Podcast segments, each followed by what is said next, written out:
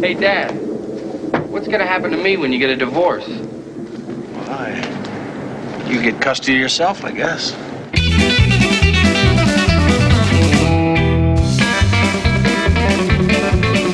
Hello, everyone, and welcome back to Quaid in Full, the podcast with all the Fox to give about actor Dennis Quaid, and the only podcast to reach maximum Quaid.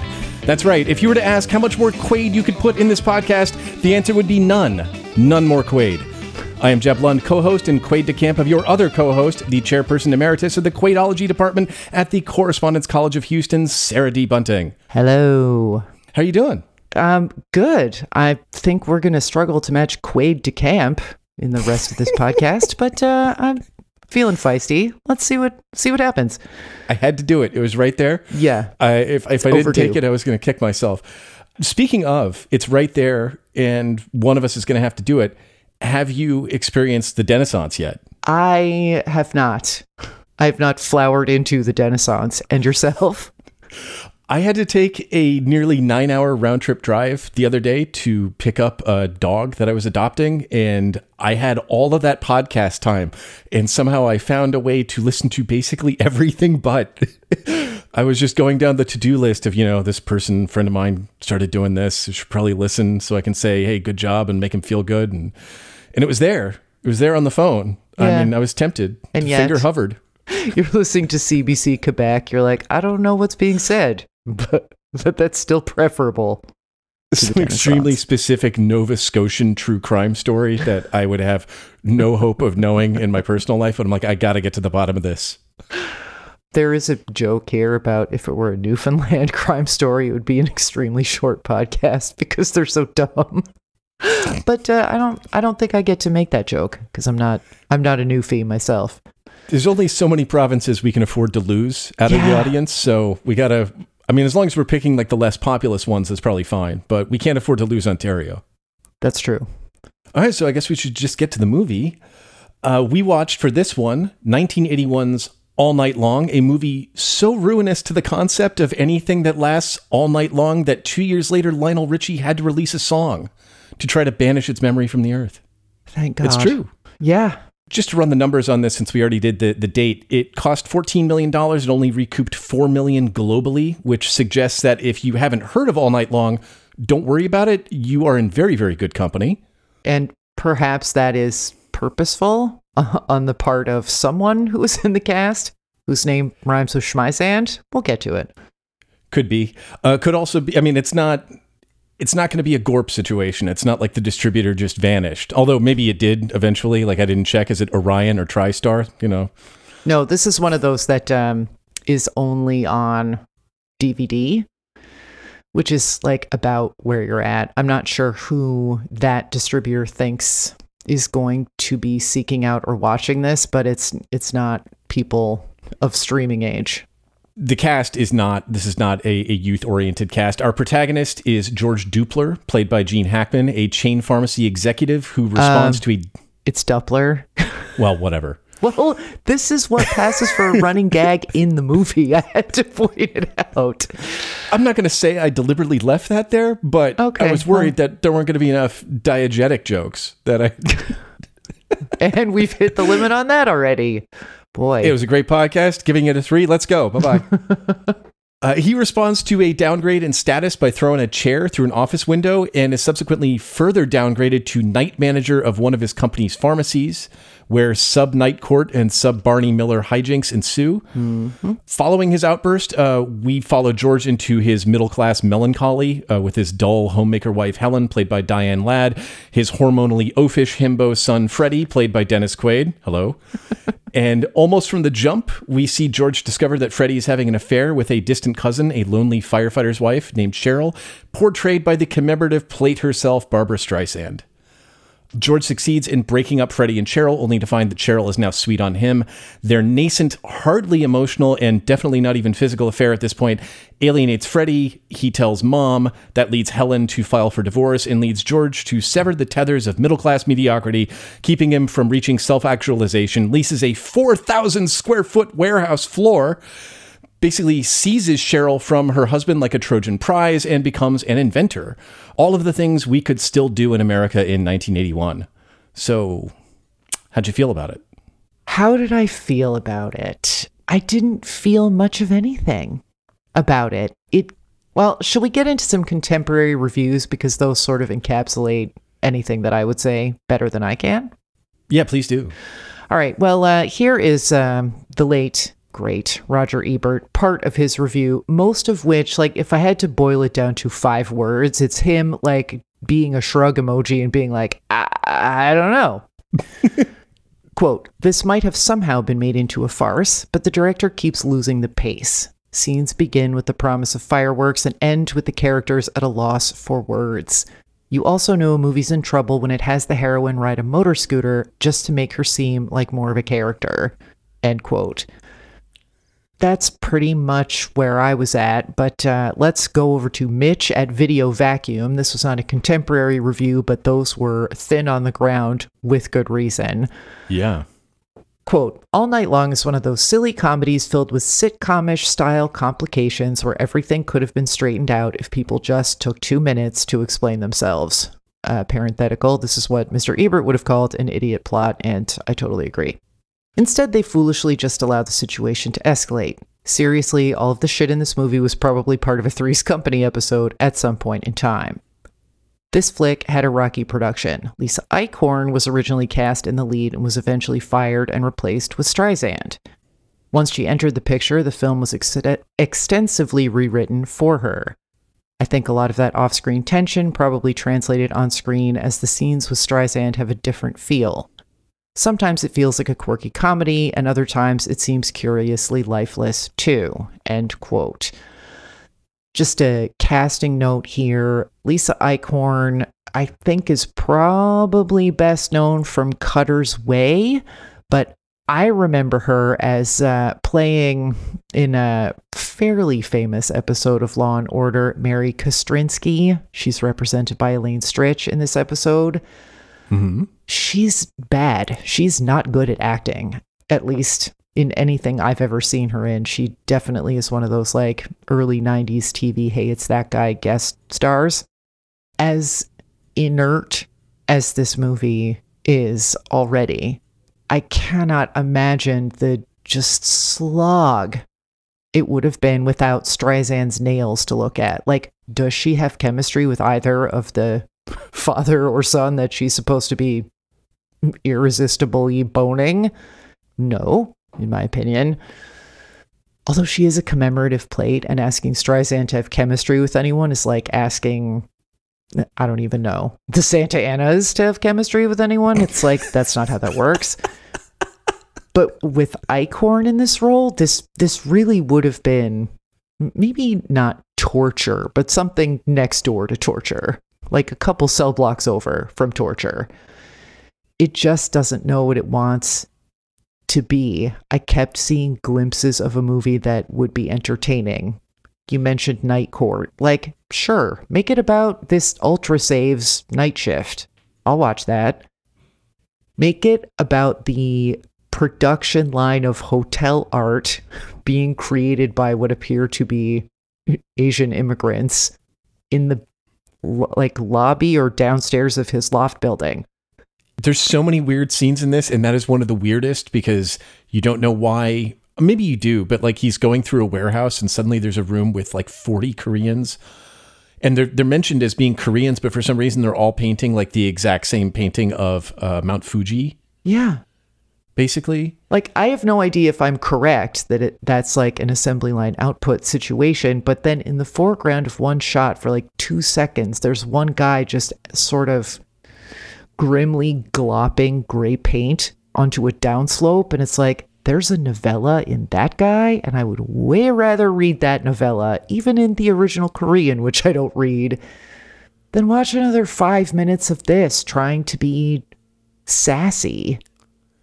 I just It, it feels less like a movie than a collection of feints at other movies that, and it wants, it keeps opening the door to those other movies, but it doesn't have the conviction to Uh, walk yeah. through the door or it wants to remain agree. in this antechamber where it has access to all of them because you kind of have a slapstick class or underclass comedy in the setting of the pharmacy. Uh-huh. And then you have the, I think, an attempt at sort of like a knowing maybe European style sex comedy about the suburbs. And then there's the kind of midlife crisis coming of age comedy slash story. I don't know if it's funny for both uh, for both George and Cheryl. And it's intelligent enough to know all the tropes and signifiers of all of those, but that's all it ultimately gives us is like the tropes. And then you're, I guess, supposed to fill in the blanks of what would make any of those like a fully satisfying plot on your own. But you know that that's the movie's job. spot on. Like I got hints of like this could have turned into the following movies: After Hours, Down and Out in mm-hmm. Beverly Hills, mm-hmm. Mr. Mom, Finnegan Begin Again. Like n- none of these movies are like After Hours. Your mileage may vary. I don't think that's a great movie, but it's very good and memorable. Mr. Mom has a raffish energy to it that I always enjoyed when I was watching it on cable for the millionth time in a week because it was one of those. Yeah, and just the the the washer scene alone. Yeah.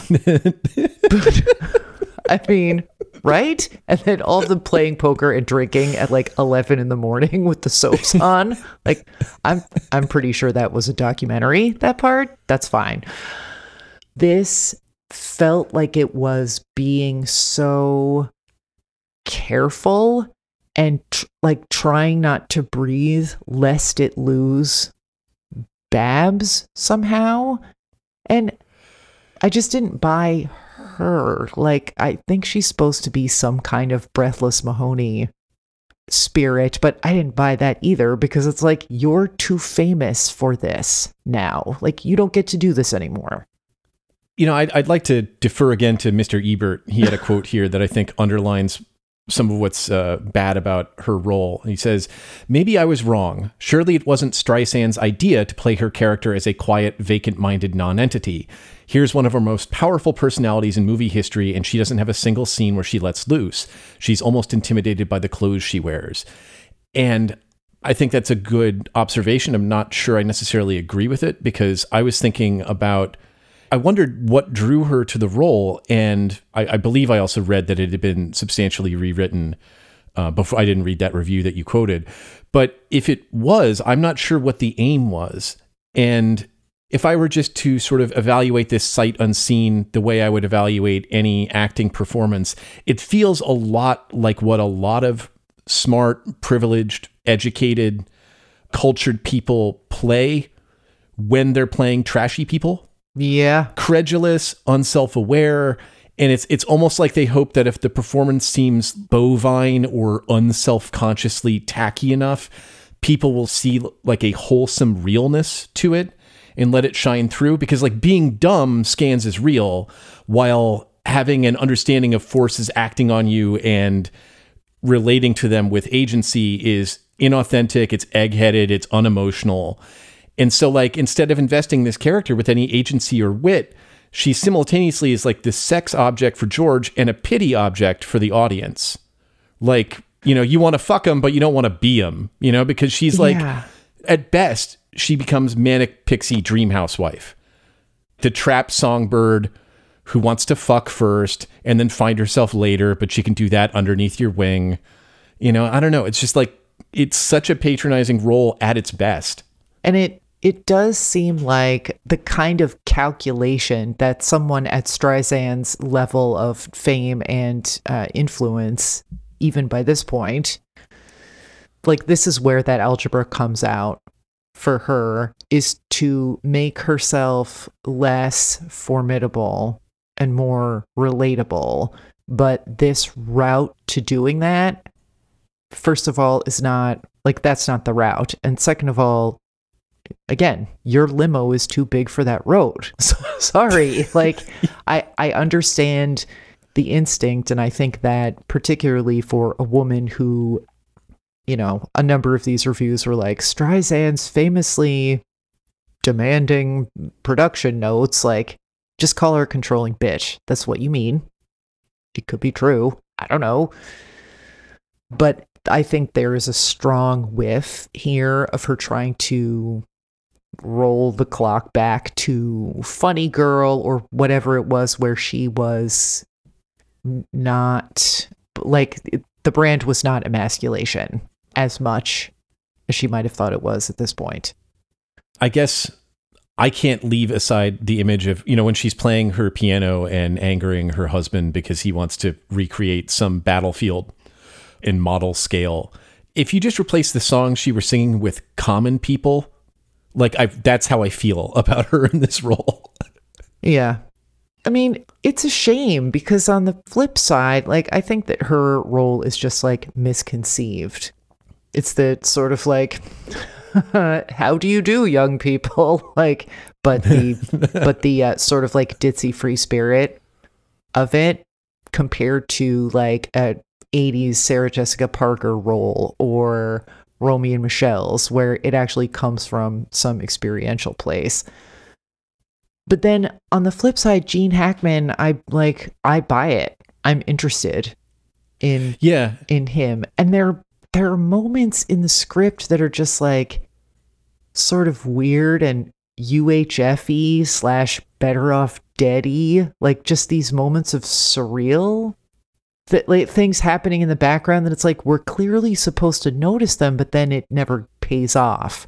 Um you cut a clip of one of these while the oafish himbo, Dennis Quaid, is uh, lounging in front of the TV, and his father, stymied inventor George.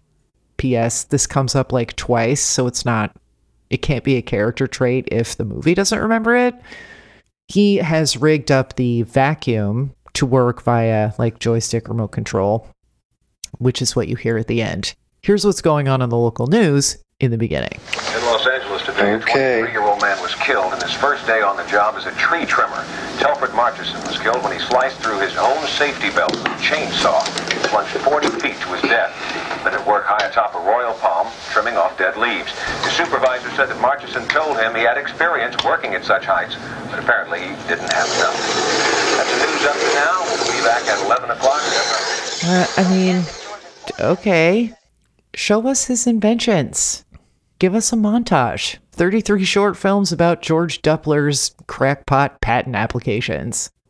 That also would have given Diane Ladd, uh, Helen, her character, some kind of depth to play with because she is just, I mean, it is like a cardboard cutout of the used to be hot but has no personality and does nothing housewife. And then we have sort of, you know, the, these French lessons that she's taking that aggravate him. And it just looks Oh, like yeah. A shallow person spinning her wheels and wasting time. And if you'd at least kind of like festooned the the the countertops and the bookshelves with these little tinkering doodads he'd made, toward which she was derisive, and that actually showed some ingenuity and inventiveness, then then there would be some explanation for why there's a gulf there. As it is, we're just sort of expected to go like, oh, well, they've been you know married long enough to have an 18 year old kid. Of course, they would hate each other. Yeah. Or make it something that, you know, he's like Doc Brown and she tries to make toast and like, I don't even know what pops out of the toaster. Other toasters. Just have some investment in the idea of these characters as people who exist for some other reason than to further the a plot that you didn't think through. I also wonder if the person who did the rewriting is the same person who did the initial writing because it, it feels like this palimpsest where this sort of very predictable marriage in these United States 1981 B movie got slapped on top of something much more interesting and bizarre.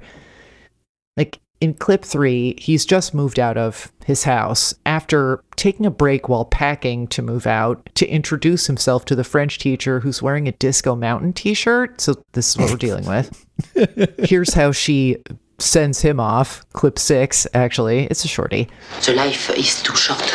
The life is too short. So he gets to this squalid hellhole uh, and sees an ambulance taking someone out. And he's like, I need a place to live. So he is ushered into this long term efficiency hotel room with all of the guy's shit still in it, which he then starts like eating and wearing the guy's clothes, I think. And uh, by way of explaining why the room is a disaster, here's the bellhop. Clip three. Made sick. Spinal meningitis. You can't rely on nobody but yourself. I mean, first of all, that makes no sense, but in a sort of compelling way, in my opinion. But second of all, why would you give someone a line about spinal meningitis and not have George, who is sort of leaning in a door frame, jump away from contact with anything that's been touched? Mm-hmm. Like that that's how meningitis jokes are? Unless that wasn't a joke and we were supposed to meet her later. The other thing I might mention is that this movie is only 87 minutes long Right. you feel every one of them in your ass, but it's pretty short. And it's like, was there a director's cut? Like, was there a Michael Cimino version of this where everything was sort of explored to its logical conclusion? Or like the Terrence Malick version where because like all right like in that spinal meningitis scene like right after that the the bellhop makes this like weaselly face while Yeah. basically asking for money and it looks awful and then you watch George Hackman's there and he's he's lifting up the blinds and he looks out the window and you hear a car crash outside Uh huh. in like what is obviously a, a like a severe accident. That that is a large crash. And he just sort of closes the blinds and turns back. And like the ennui of well, spinal meningitis and people are dying outside as he just sort of looks around like, well, how do I steal the clothes from the Apache who is living here? Is I think what how he referred to the uh, previous inhabitant. Like that is so bizarre. Like maybe you could have like in the cut, you know, the longer one, like the five minute long Terrence Malick pans across his face as he's as he's thinking like the car crash. So much had been shaped then. I could feel the death in the room. You know, like just some weird monologue. Or why not do a like extended cross faded montage of him instead of tearing the place apart to find a bug, cleaning the whole place of bugs and just do a direct um, homage in the camera setups to the conversation because that's all I could think of, especially once I realized that the shape of the room roughly would allow you to do this. Well, they also did the callback to the Ride of the Valkyries helicopter scene in Apocalypse Now. Yes, they did. So it's not like they were afraid to make the references. Yeah. They just sucked at them. I wonder how much the Belgian director had an impact on that kind of flavor because there are these, you know, the, the spinal meningitis thing in the car crash or, you know, a guy killing himself the first day on the job as Dennis Quaid's sitting there just stuffing his face on the sofa, like, oh, word up, that guy's dead. Like there there is this like existentially horrifying undercurrent to all of this. Like this kind of like shrugging man bites dog, you know, well, we're all to kill someone. What are you to do? Kind of, uh, you know, maybe that's what got cut. Maybe that that was the flavor he was bringing. And then Streisand was like, no, we have to make her more like a sad Tupperware owner. I yeah, maybe. I mean, at some point, someone, whether it was Streisand or the studio or Streisand and the studio linked arms to do it, was like, this is too dark. And I think all of the surrealist, fatalistic parts of it were, quote, ameliorated by much more conventional ideas about love and second chances. But then their way of doing this was to have an extremely long, awkward conversation that does nothing to advance anything while Mm. Mr. Cheryl, played by the poor man's James Caan, whose name I've already forgotten, Dobson, maybe? Kevin Dobson, that's it. Um, that I just remember being like, Are, is this actually minute six of this exchange? They're just sitting around having beverages in the backyard and no one's saying what they mean. There's no slapstick, nothing, no one has died. Like, I, I, why? Why is this happening? and kind of the whole movie is like that. I also have numerous, numerous questions about Dennis Quaid's character and how he was directed or if he was directed, but we'll get into that in a second. Do you have anything else on the movie generally, or shall we rate this? The one thing that is a kind of through note of of technical incompetence that got to me is the ADR in this is extremely bad. Uh huh. The first scene we see after he throws, after George throws the chair through the glass, is him walking out through this enormous stone courtyard, which has all the, um, you know, it, it echoes the way that the garage that Robert Redford is in echoes in All the President's Men. It is just, it is the echoing. It, like, Robert Redford always echoes, though. Does he just wear taps? Because the Sting, everybody is just tappity tap. I don't know. I don't think he echoes in Three Days of the Condor. I haven't seen that in a while.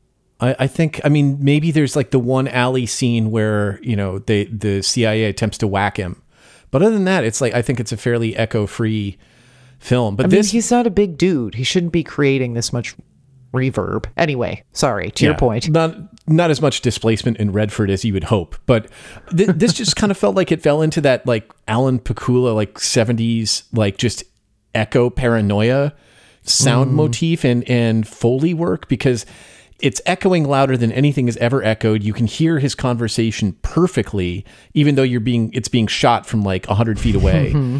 Later, Cheryl's husband is yelling at the idiot Dalmatian. And he says something like, dog sucks.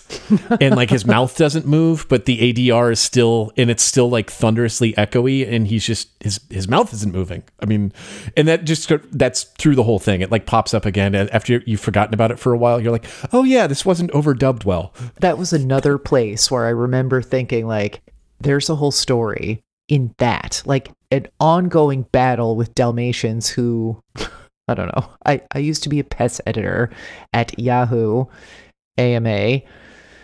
And one of the things that you wound up sort of reblogging over and over again was how fucking terrible Dalmatians are. That they're like, they're high strung, they need more attention than a human kid. Even firehouses don't like them. And I just remember thinking, like, that would have been a really good opportunity for a runner. And the delivery of his dog sucks was was really funny. This Yeah. this movie had all the tools, but it just like spread them all out on a towel on the kitchen table and then wandered off to write checks to Barbra Streisand. And it's too bad. One other thing I will underline for the air of surreality surrounding these characters is that dog sucks moment takes place at a wake that's held at the beginning of the movie for somebody whose relation seems somewhat nebulous and like I'm still not even I can't chart how how Freddie is distantly related to Cheryl. Like I don't even know if I should be scandalized by maybe their cousin by marriage fucking. I Who knows? think, I think Cheryl's husband and George's wife are fourth cousins.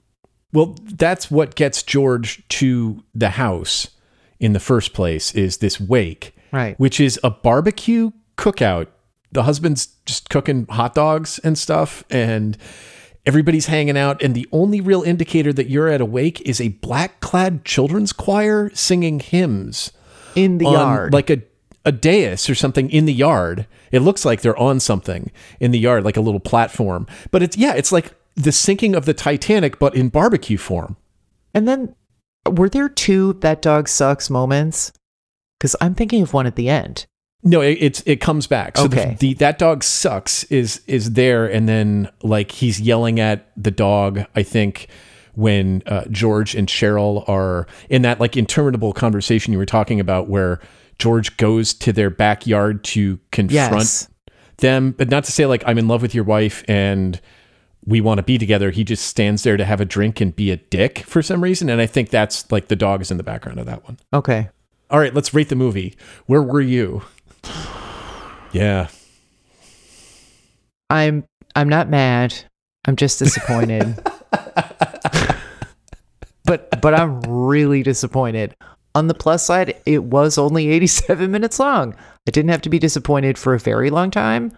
But ooh, like I, I'm sorry, Mr. Hackman. This is a this is a two and a half. So I've been wrestling with how to rate these because I've got that that sense of like being the first judge in a figure skating competition and rating the first person too high. Yeah. And then where do you go after that? Whereas That's now I I, feel always like try I to get out, out of in front of it and make you do it first. Zounds. Yeah. Well, you know, I mean, I I keep like I think the previous two I've been like, well, that's a three out of ten, which is pretty ungenerous, but it, it's felt right every time, and it feels really right to give this a two, even though Gene Hackman doing a good job should be worth more. We're going to get to this in a second, but Quaid having a little more essential Quaidiosity should be worth more. Just the fact that they were willing to make a weird movie. I mean, it's it's hard to see a weird movie these days, like outside of something that's released directly to streaming and and has like a dismemberment in it, and and you know, it, it, they're not doing anything. Yeah, it just should have been weirder if it had given itself up to its own weird Belgian Buñuelian instincts. Maybe you're sniffing a five. Not today. Okay, so happier things. Quaid, qua Quaid. How much Quaid is in this movie? Uh, did you like the amount of Quaid in this movie? Uh, the presentation of the Quaid in this movie? Were you left wanting more Quaid? How do you feel? Um, I was not left wanting more of this particular Quaid because Quaid's Freddy, as written, appears to be the feral result of some kind of childhood traumatic brain injury, of which his parents are aware, but there's no point expositing about it for the audience, apparently. I mean, in mom's case, because she's too busy wearing a horrible wig and boning William Kit Daniels, but that's a well, it's actually not a story for another time, but I'm not going to get into it because I'm feeling very aroused, Michael. Sorry. oh god. but Michael, why don't we ever use regular pursuit mode? So the, I think we're Well, why don't they?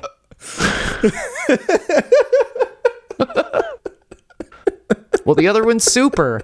Okay, but then don't put a fucking button for regular pursuit mode. It's a waste of console space. I am not a crackpot. All right, speaking of people who had brain hemorrhoids, this is our intro to Freddy, who I think we're probably supposed to think is just a stoner oaf, he's really smoking. He's smoking the stuff that was dipped in embalming fluid. Here's clip four. Mike Gibbons just died. Mike. Yeah, dropped dead at a PTA meeting. Well, how? I don't know. Brain hemorrhoid.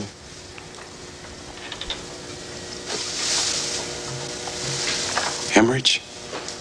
Yeah. you, you don't really get it from just the audio, but there is a um Hackman is like, button up your shirt up, and then he's doing it for Freddy, and there's like this fondness in the way that he translates Freddy to English. It's like fond, you know, our stupid son ness Right. to it. That again, here again, Hackman is doing way more and better work than this movie deserves. But Dennis Quaid throughout is giving this performance that I can only describe as grape ape. And I, I, d- I don't, thank you. I don't understand. I just don't quite understand how that happened. I'm not sure it's the wrong choice. And we'll hear it in a subsequent clip, but I just felt like this is all of a piece with this movie not having the courage of its bonkers convictions. There are a couple moments when you see that like Wolfie smile and he in the parts of this that are aspiring to be a sex farce. I guess he's cast okay, but this is not peak Quaid for sure. How did you feel No. about it? Because I I was just like I found the whole thing obscured by Hanna Barbera outlines of yore.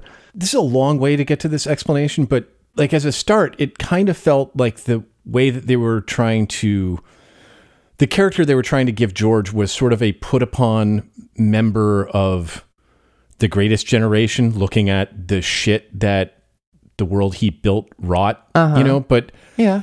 but you know Freddie's age puts him out of you know puts George out of contention for being in service in the Second World War or Korea, right? He's just he grew up in this milieu and he's a product of it. So that kind of like look at my wastrel son despair that I think what they were going for vibe wise doesn't really work at least in the American timeline. And so instead you just sort of get like this himbo kid that he loves because, you know, it's not legal to kill him. And he does have a job. You know, he's got yeah, he's a, a gifted painter. I mean, a good enough painter to get him laid, apparently. Yeah. Uh, um, Primer. So, like- I hardly even know her. Oh, Sorry, I'm so sorry. Don't get up. I'll fire myself. It's fine. but yeah, like the the the the kind of the atmospheric despair on what Freddy fails to be is greater than the movie has earned. It's more like cultural baggage to kind of go like, well, look at the kids these days. And I wonder if of the stuff that got cut, a lot of Freddy got cut because you know there's there's so little to play with here. And then there's a kind of you know there he he goes heel because his dad you know says i don't want you to see that woman anymore. He decides his dad must be sleeping with cheryl. He tells his mom. He is the catalyst for the marriage ending. And then at the end he's also clearly on his dad's side when they you know he, i guess he tells his dad we don't really know why he and george drive back to the house and catch mom in flagrante delicto. Not really but like in flagrante domestico with william daniels who has made the coffee in the house and is comfortable walking around in george's old robe. And then we get that huge quaid wink you know where where mom and william daniels can't see it just sort of like dad i'm in on it with you after he calms his dad down a little bit. And that wink was enough for me hmm. to like up until this moment it had been like maybe a one quaid or a two quaid but that got it up to about a four of ten for me because there is so much like charismatic quaid like we're in on a, a pretty sweet gag here just in that grin and that wink. And also there's a there's a kind of set piece a comedic set piece where george is working as a waiter at an italian restaurant where they all sing opera and bring the food to people and freddie goes in there ostensibly as an antagonist to George and then winds up on his side, like singing along with them and having a great time. Well, because And I- Mr. Cheryl is also in there and they're like laying in wait for him and getting extremely drunk. And then he's hiding himself in the singing group and tables mm-hmm. aren't getting their food. And there again, it's like just turn this into some kind of like big slash noises off moment. I just couldn't do it. And I think a lot of stuff got cut and then what was left couldn't be cut anymore to to give it some urgency like in the editing so or it would have been 65 minutes instead of 87 so that's what you're left with um Was that big grin like not enough for you, or is that too little too late? Because that really did feel like I can, you know, the day is breaking, warmth is coming, Quaid is coming. it You know, helped it helped but then there is this this sort of climactic scene where he comes home and really is like mongo mirpan in parent marriage this acting is like pre-verbal and this isn't even caveman we don't deal with that until next time so Yeah. here's a clip it's a it's a little long but maybe you'll understand why i really struggled with finding this particularly uh, like quady in its appeal Mom, Dad.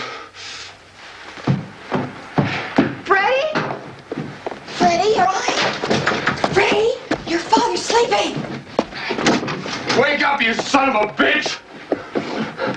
I, Is it time? I saw her first. What? Cheryl! I saw her first! Okay, Freddy, that's enough! I said I loved her! I said I loved her! I told you I loved her! Freddy, I told you leave your father alone. He's cheating on you What? with my girl, Cheryl Gibbons. Aunt Cheryl? She's not my oh, goddamn aunt. I love her. Christ. No, he's. Hey, What are you gonna do? Hit me? George! George? Look, Helen, this is not true. Well, it's it's not really true. You liar.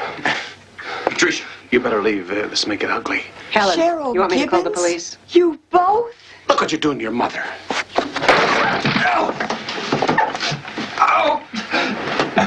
You bastard! Oh! it's like they're in two different movies they're clearly in the same scene they're physically scuffling but this sort of um hulk smash and it's also supposed to play as though he's younger than 18 but he looks older than 18 because he was like He's 27. yeah i just it, it just didn't work for me but there were there were glimmers and this is getting closer to what we now automatically cast Quaid for, which is, you know, Quaidiness. This is getting closer to understanding what he does, but he he is not correctly cast. So my score on this and also he's like gone for long periods of time even though the dialogue keeps trying to tell us that this is a conflict. And they don't really make anything of this like um rusty from oceans 11 gag of him just like hoovering up whatever food is in front of him even if it, it's not his house and it was not made for him so yeah i mean it's not enough quaid it's not the right quaid and the quaid that we get is like i don't like you have to have a shirt on under your overalls. This isn't a dr pepper commercial i'm gonna insist. This is low for me. This is uh three. You're not wrong about it being like two different movies, and that intensity from him is like that whole scene is just bizarre because Yeah. I want to commit to okay, Freddy is mad. Freddy is a galoot. He has no idea that he doesn't possess this married woman and he doesn't know what's going on with his dad, but he's mad anyway. And then Hackman is playing it like Pepe Le Pew. He's just sort of like, you know, giving these kind of like quick comments to his wife and then sidestepping out of the way of the violence. And, you know, you could, you expect him to just sort of like, plink plink hopping down the stairs and like ah Cherie au revoir you know like just okay Yeah, it had a um it reminded me of Robert Downey Jr. in Zodiac, actually. These like little asides that it's like you you got the distinct sense in that movie that Downey was not entirely sure that this movie was not going to suck and he was amusing himself with this performance and then it wound up being good in part because of that performance. So yeah, but it but with Quaid just like iding around Mhm. in the bedroom and punching walls. And then Mark Greene's mom from ER comes in and is like, You bastard, like, why are you here? like, what? Your agent sucks. Turn around, leave the scene, don't come back here. What was your score for this one? For his quaidiness I think a 4 I mean just on the the strength of that I mean it, it really was like daybreaking at the end when Yeah. you saw that grin it was like there there he is there's my boy Yeah, I wouldn't go quite that high, but I don't think a four is like outlandish. If you'd said like a seven, no no all right. Well, have are we done? Have we reached the bottom of the uh, fireman's pole of this? that is it for us today Hallelujah. Yes, this podcast could go on all night long, but we don't have that kind of Streisand money, so we're going to wrap it up. Next time on Quaid in Full, Ringo, Diane Chambers, Dixon from Alias, and DQ in Alan Smithee's Clan of the Cave Bear, or as it's more commonly known, Caveman. In the meantime, put on some overalls with no shirt and check out the show notes. And you can follow the podcast on Twitter at Quaid in Full Pod. Wondering when your favorite Quaid joint is getting covered or want to advertise on a specific film or TV show's episode? DMs are open. Quaid in Full is hosted by Sarah D. Bunting and Jed Lund and edited by Jed Lund. Don't subscribe yet? Break off that endless conversation about backyard improvements and go sign up wherever you get your podcasts. And rate and review Quaid in Full so other people can find it. Thanks for listening, and we'll talk to you next time. The life is too short.